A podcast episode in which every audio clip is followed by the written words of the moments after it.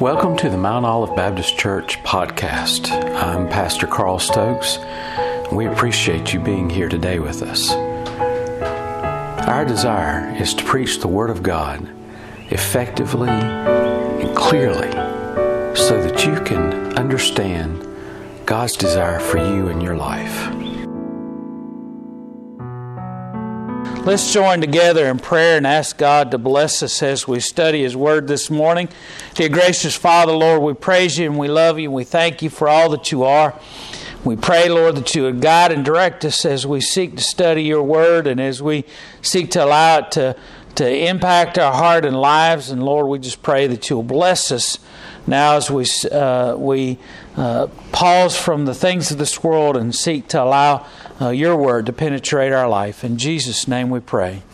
Amen. Amen. Amen. Turn with me in your Bibles to the book of Judges, Judges chapter 7.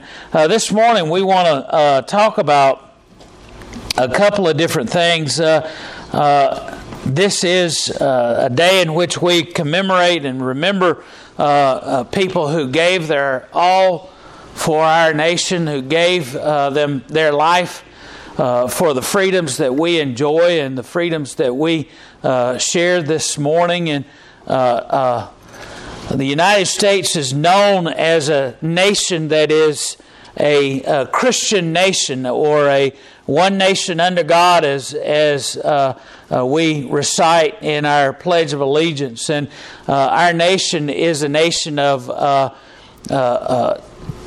a lot of things that, that indicate that we have a Christian nation. We have a nation of uh, nearly 1,500 Christian radio stations. We have over 300 Christian television programs. Uh, 96% of all Americans uh, are uh, believe that uh, that God exists and that there is a God. 96%, uh, 70 million people in the United States uh, believe that uh, they are born again Christians. 148 million uh, profession Christians. Uh, um, 62% of all Americans say that they've made a commitment uh, to Jesus Christ that is still important in their lives today. So, if we have all of these uh, indications that we're a Christian nation, then how is it that we have uh, rampant crime? How is it that we have uh, a nation that sees uh, one for uh, for every 100,000 people in the United States, 455 are behind bars. We have 1.1 million Americans in prison today, uh, with taxpayers paying over 20 billion dollars uh, to house them. We have a million teenagers that run away from home every year. Suicide is the second leading cause of death among teenagers, uh, especially after uh, the impact of COVID. Uh, uh, suicide is one of the highest ranking causes of death amongst young people. This year, Americans will spend $240 billion on gambling. Uh, this year, 2.5 million children will be reported as being abused, missing, or abducted. And reports are now show that a number one killer among children are uh, uh, is abused from their own parents. Fifty thousand drug addicted children are born every year in California alone, not nationwide, just in California. Every year, 800,000 babies are born, born to unwed mothers, and if something doesn't change, one and a half million babies will be aborted this year in the United States. As we've mentioned uh, before, uh, we have a nation that's broken. We have a nation that's coming apart at the seams. And we ask ourselves, how can we get our nation back in the right direction? How can we get our nation to reassess where we are and to improve. Well, we can't legislate it. We can't uh, vote for right uh, as much as we'd like uh, to to uh, vote certain people into office and think, well, they have all the answers. Uh, it, it's not the way in which we can go about it. We can't legislate morality. We can't legislate people uh, to be Christian or one particular religion over another. Uh, we can certainly outlaw certain behaviors that will help in, in correcting some courses, but even with laws against abuse of children, of murder of children, of, of uh, all kinds of uh, things that are going on in our society and our world, you cannot uh, even though you make laws and legislate those things, you cannot keep people from uh, doing things that are evil in their hearts. And as we witnessed this past week, uh, there is evil within the hearts of some that goes beyond our understanding. Uh, with the killing of innocent children in Texas uh, this past week, and and two teachers that were trying to shelter those children it's amazing to, to witness the, the decline of our nation. So, what do we do? I, I believe that it takes uh, a few good Christians to literally change and transform the direction of our nation. I believe that uh, with uh, the right individuals, the right people, that God can uh, change the course and direction of a nation. And He's done it before. He's done it in the life of Israel. He can do it in the lives of those who follow after Jesus Christ and follow Him and make Him Lord of their life. Uh, today, as we look at, at Judges chapter 7, we see the life of one such man that was called of God to, to rise up and change the course of his nation, uh, change the course of his people. Uh, his, his name is Gideon, and it says, Then Jerubbaal, who is Gideon, and all the people that were with him, rose up early and pitched beside the well of Harod, so that the host of the Midianites were on the north side of them by the hill of Moreh in the valley. So, what's the context? What's the situation? Excuse me. How? Why is Gideon known as Jerubbaal? Well, uh, Gideon was approached uh, a couple of chapters before here. Uh, Gideon was out threshing uh, uh, wheat in a low place. It was a wine press, but it was a low area so that he could uh, thresh wheat without being seen. Why was he being secretive? Well, the problem was is that Israel had been besieged by Midian. Now, who is Midian? Midian is a group of Arabs that were living in the area uh, of in which uh, Israel uh, was given by God, and Midian was uh, the uh, uh, nation that was uh, uh, there in that area when Israel came through. When Israel left Egypt and was coming uh, to the area uh, that they were being promised by God to take, uh, Israel desired to go through a certain area. and the Midianites and the Edomites were in those areas, and they and Israel said, "Look, we're going to go by the King's Highway, so to speak. We're going to stay on the highway. We're going to make sure that we don't deviate from it. And if our flocks uh, eat any uh, grass, if our flocks drink any water, we'll pay you whatever it is that we owe you. Uh, but we're just trying to get to where we're going. Uh, please allow us to go through. The Midianites said, No way. In fact, they joined up with uh, the Moabites and uh, they tried to get a, a prophet to come and to curse Israel. You remember uh, the story about uh, Balaam and his donkey? Uh, well, that was the Midianites that had, uh, along with the king of Moab, had tried to get uh, uh, um, Balaam to come out and to curse Israel, and they uh, said, Balaam, you go stand over here on this high place, and you see all these Israelites that are out there. Uh, you, you offer a, a sacrifice to God, and then deliver a curse to those people so that they can be taken away. They're, they said they're like locusts on our land. They're just filling the whole uh, uh, countryside with their people, and we don't want them around here, so curse them. And God directed uh, Balaam, of course, not to curse them. Three times uh, the king of Moab tried to get uh, Balaam to do that, and he wouldn't. So uh, he said, "Well, forget you." And and then Balaam said. Well, let me tell you what's going to happen. They're going to come and they're going to destroy you one day. This is the day. This is the day. Uh, but what uh, there had always been this rivalry, this uh, tension between the Midianites and the Israelites, and God had uh, because the Israelites had been following after uh, the uh, gods of the people. Oh yeah, remember also at, during the time this time, the Midianites came together and, as before uh, when Balaam had would not curse them, he said to them, "Hey, why don't you get the Israelites to come over and worship with your gods and and engage in worship with uh, with you folks and intermarry with them, and that way you won't have this conflict." Well, that resulted in the Israelites, of course, uh, falling away from God and worshiping uh, Baal and and having a season in which they were involved in that, and God brought uh, uh, a lot of destruction to the Midianites as a result of that and caused uh, uh thousands of their people from every, each one of their tribes to be, uh, to be killed because of the fact that they had done this against the people of Israel. And so now Israel is, uh, is once again falling away from God, and the Midianites have, have risen in power again and they're coming.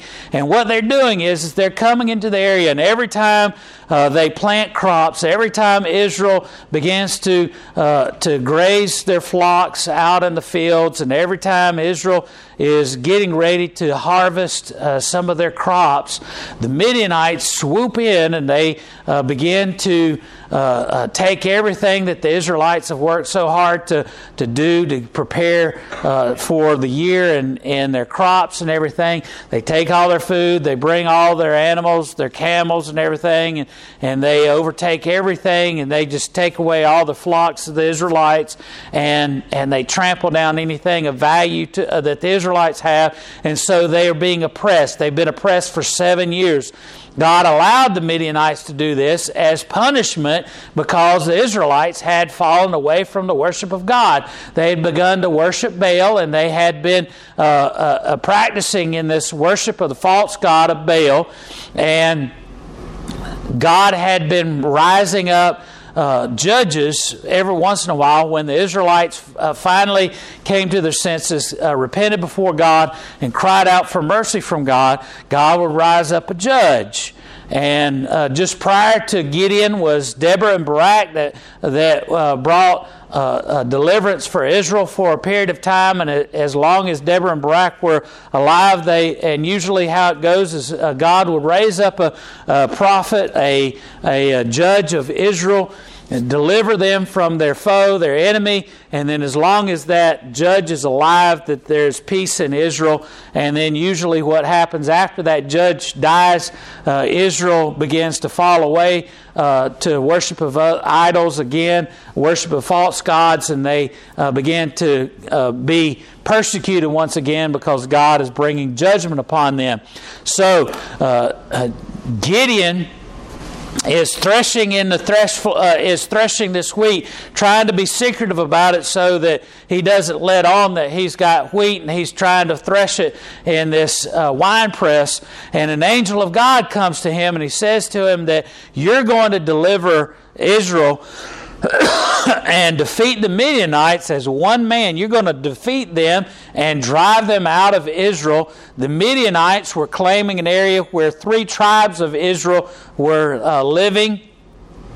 And uh, those three tribes were persecuted and had to run into the caves every time the Midianites came down. And so God said to through the angel, you're going to deliver Israel, and you're going to do that as one man.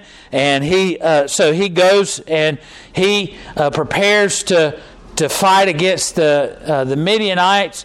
And uh, but before he does that, God tells him, "You need to do something. You need to set your house in order. You need to set yourself straight."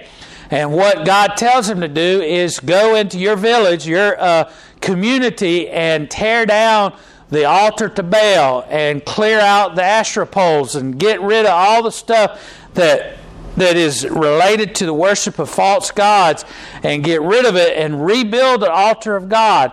And he does this after he uh, uh, shows uh, Gideon that he has an angel in his presence that's giving him this message. Gideon says, Hey, let me go and, and prepare a meal for you. And he does that.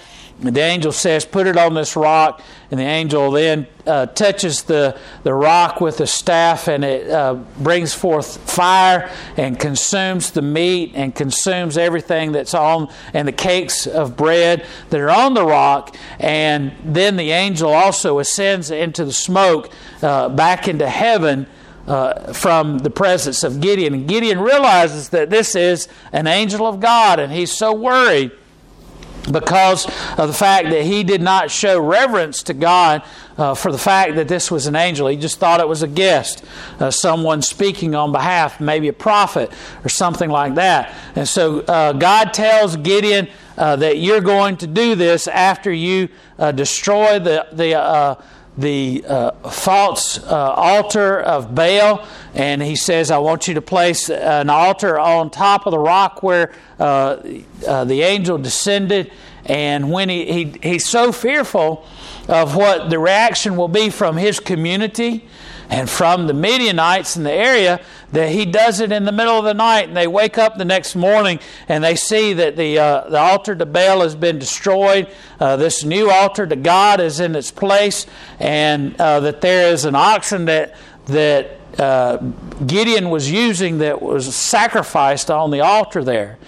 And so they call him Jerubbaal because he destroyed the Baal uh, altar and he uh, reestablished the altar to God, and that's uh, why he, he is named here Jerubbaal. That's not his real name. Gideon is his real name, and they switch over to Gideon uh, at the beginning of this chapter uh, uh, to help you to understand uh, exactly who he's talking about. So Jerubbaal and Gideon are the same person.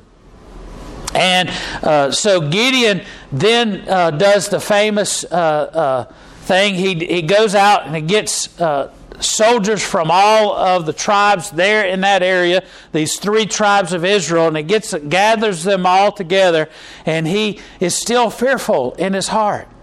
And for all of us, when we uh, seek to do things for God, fear can be something that overcomes us. Fear is something that, that can uh, uh, keep us from doing the things that God would have us to do. But the first thing that, that Gideon did that, that was uh, to set himself apart was to, to clean house and make sure that, that he and his, his clansmen, he and his people were worshiping God in the appropriate way. And if we want a nation that will uh, uh, follow after God and do the right things, we have to clean our, uh, come before God and ask for forgiveness, come before God and ask for mercy, ask uh, that God would cleanse us and make us right before Him.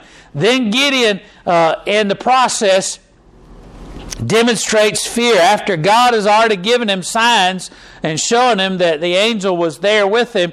He says to to uh, God, hey, God, if this is really what you want me to do, I'm going to put this fleece that I sleep on at night out here, and I want uh, to ask that if it is what you want, uh, please allow the fleece to uh, to be wet as can be and the whole ground around it to be dry. He wakes up the next morning, he takes up the fleece and he can wring a whole bowl of water out of it. And he says to God, God, uh, I don't want to uh, be disrespectful to you, but please, God, uh, let it be the opposite now this morning.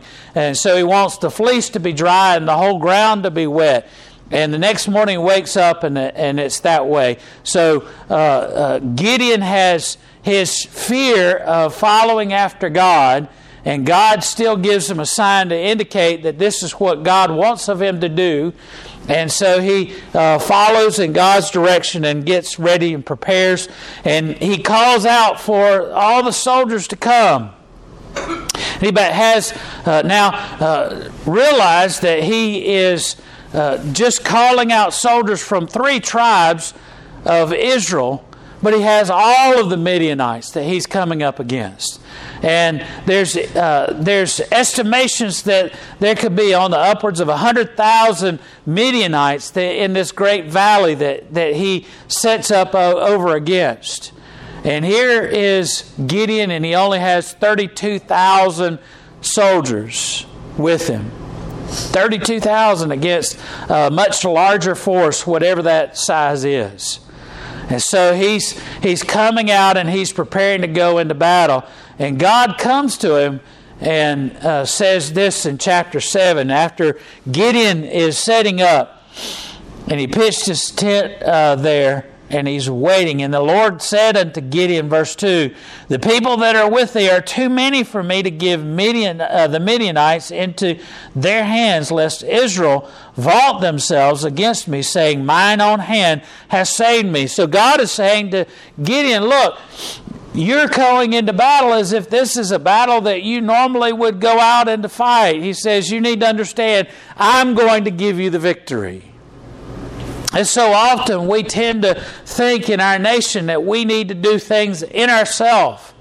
If we would just simply be obedient to God, if we would simply obey God and have faith in God and trust in God, we wouldn't have to uh, worry about, we wouldn't uh, sit there and, and say, okay, well, what, uh, God's going to deliver us. Now, what's our plan? What are we going to do?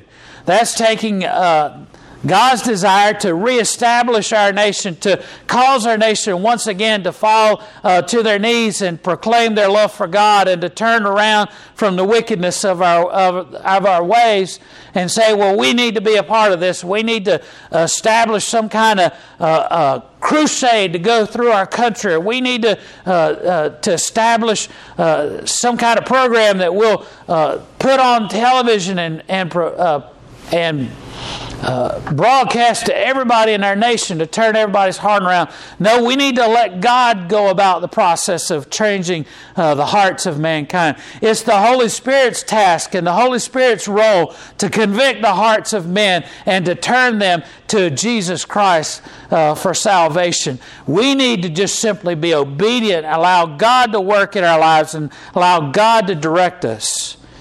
And so that's what God is saying to Gideon in this passage of Scripture. You have too many. If you go out into battle, even with this uh, force of 32,000 men, uh, you're still you're going to say, "Hey, uh, we did this. We were able to rise up. Look at how mighty warriors we are to go into battle." And so God says, "I want you to tell everybody in the next verse that's afraid to go home."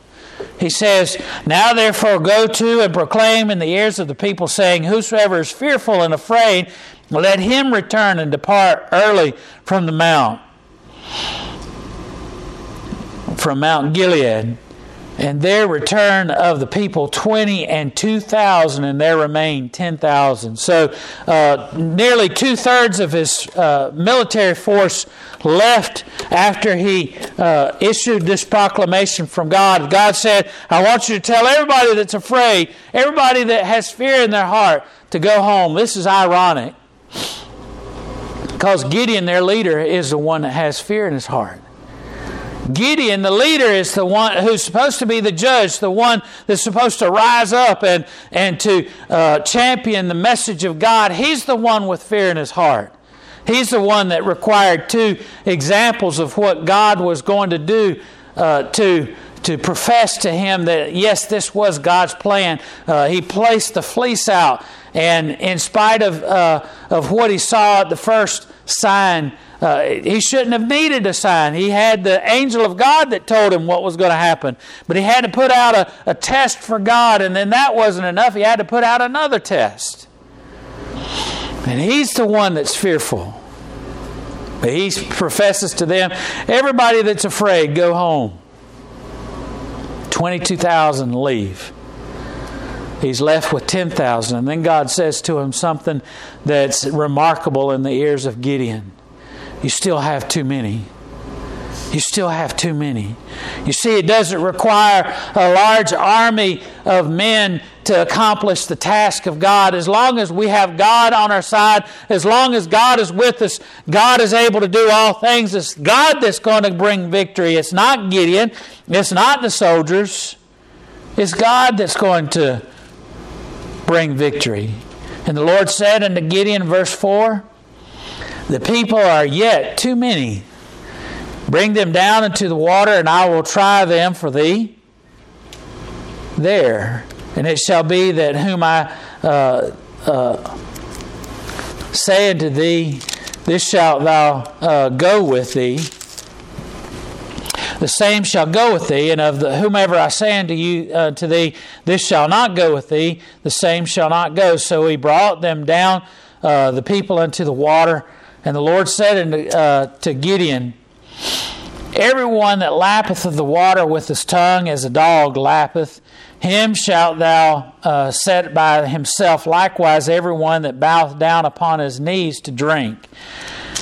And the number of them that lapped uh, putting their hand to their mouth were 300 men. But all the rest of the people were uh, bowed down upon their knees to drink water. And the Lord said unto Gideon, By the 300 men that lapped uh, will I save you, and deliver the Midianites into thine hand, and let all the other people go every man unto his place. So, what God is saying to to Gideon is uh, take them all down to the water. I'm going to whittle them down even more. Now, remember, there's 10,000 of them. He takes them down to the water, and only 300 pass the test.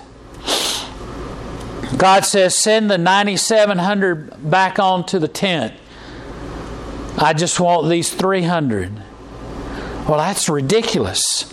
You can't possibly overtake a large army with just 300 men. And that's exactly what God wanted for Gideon to understand. This was God's hand. This was God's hand that would deliver them. And for our nation to return to Him, it'll be God's hand that delivers it. It's not uh, rising up somebody like Billy Graham or rising up somebody special uh, like Charles Stanley or some other preacher like that. It'll be God that delivers our nation. It'll be God that, that causes us to uh, correct our course. And we as a nation need to have godly men and women that will rise up and say, I will trust in God, I will depend upon God, and I will allow God to lead my life and lead this nation, and I'll trust in Him. It takes a few people, just a few people. Well, what happens next is, is that uh, Gideon camps with his 300 men.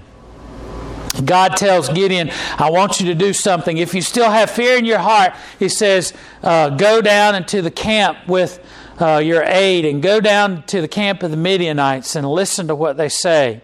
And so Gideon does that during the night, and he hears the dream that the Midianite, uh, one of the Midianite soldiers, tells his friend, and he tells him of a of a big uh, uh, uh cake of bread that comes, a big loaf of bread that comes rolling down a hill and hits the tents of the Midianite uh, soldiers and destroys the tent. And he says, Surely that means that Gideon and his soldiers are going to destroy us the next day. And this gives uh, enough assurance to Gideon to go back. Uh, immediately he worships God. He and his aide de camp worship God at that point and they realize that, yes, God is on their side. Interestingly, why did Gideon need this last reassurance? He already had the angel of God speaking to him. He already had the test that he placed before God of the fleece twice.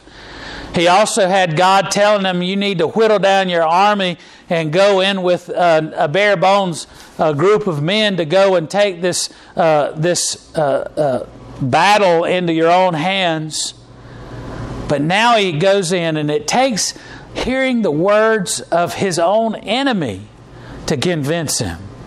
Not God, not an angel of God, not, uh, not uh, the voice of God speaking to him in his own life, but the voice of his enemy. We need to realize that uh, we need to have faith in God and trust in Him, not in uh, the things of this world. We don't need to trust in, in everyone else. We need to rely upon God. Gideon, the rest of the story is, is that Gideon gives his men trumpets and clay pots with uh, torches in them. And he tells them, I want you to go out and we're going to surround this great army with our men. He divides them up into three groups. And he says, When you hear what I do, you do the same thing. And he tells them uh, that they need to uh, blow their trumpets when he blows their trumpet. And when he, he breaks the pot, he, they need to break their pot and they need to shout uh, uh the, the message of, to the glory of God and, and the sword of Gideon. And so that's exactly what they do. And fear is struck in the hearts of the Midianites, and they basically uh, fall upon themselves kill themselves and the confusion.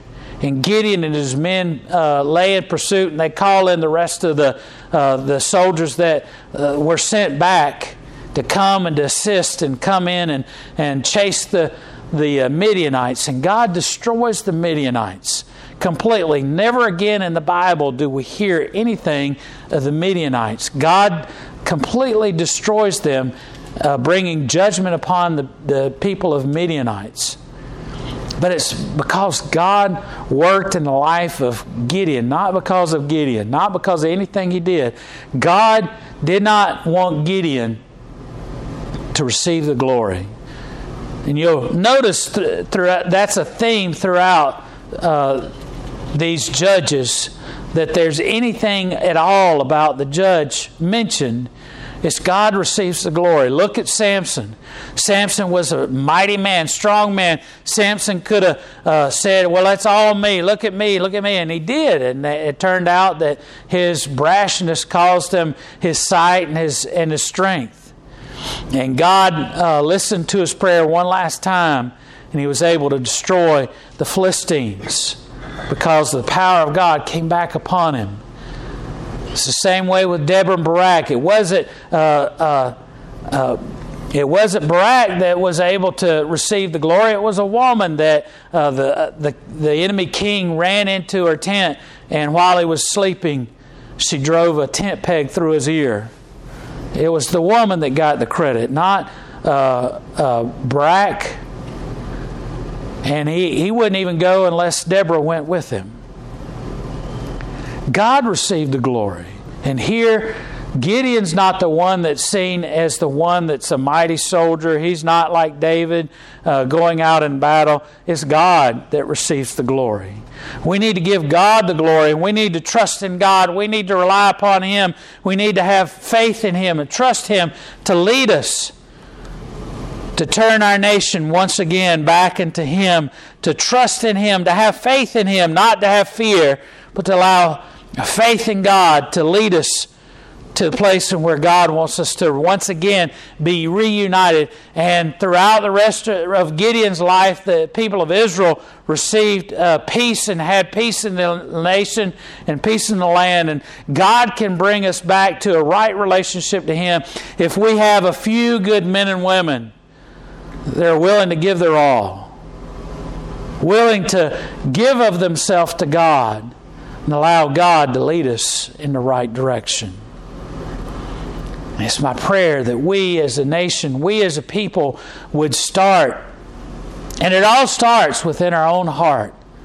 Gideon had to set his heart straight with God, had to help his community get straight with God and get right with God and, and tear down the false idols, the false gods, and the false altars to the false gods. He had to allow God and His strength to lead and not have fear that God wouldn't be there. He had to trust in God. We need to trust and believe in God. And I hope that's what we as a community will do is to place our hearts squarely in faith to God, trusting in Him to lead us. Let's pray. Dear gracious Father, Lord, we pray that you would help us today to put our hearts right with you, to allow you, Father God, to lead us. Lord, help, help us to drive out any fear that might be there. And Lord, help us to, uh, to deliver our community, our nation, back to a right relationship with you. Lord, guide us in your way, we pray. In Jesus' name, amen.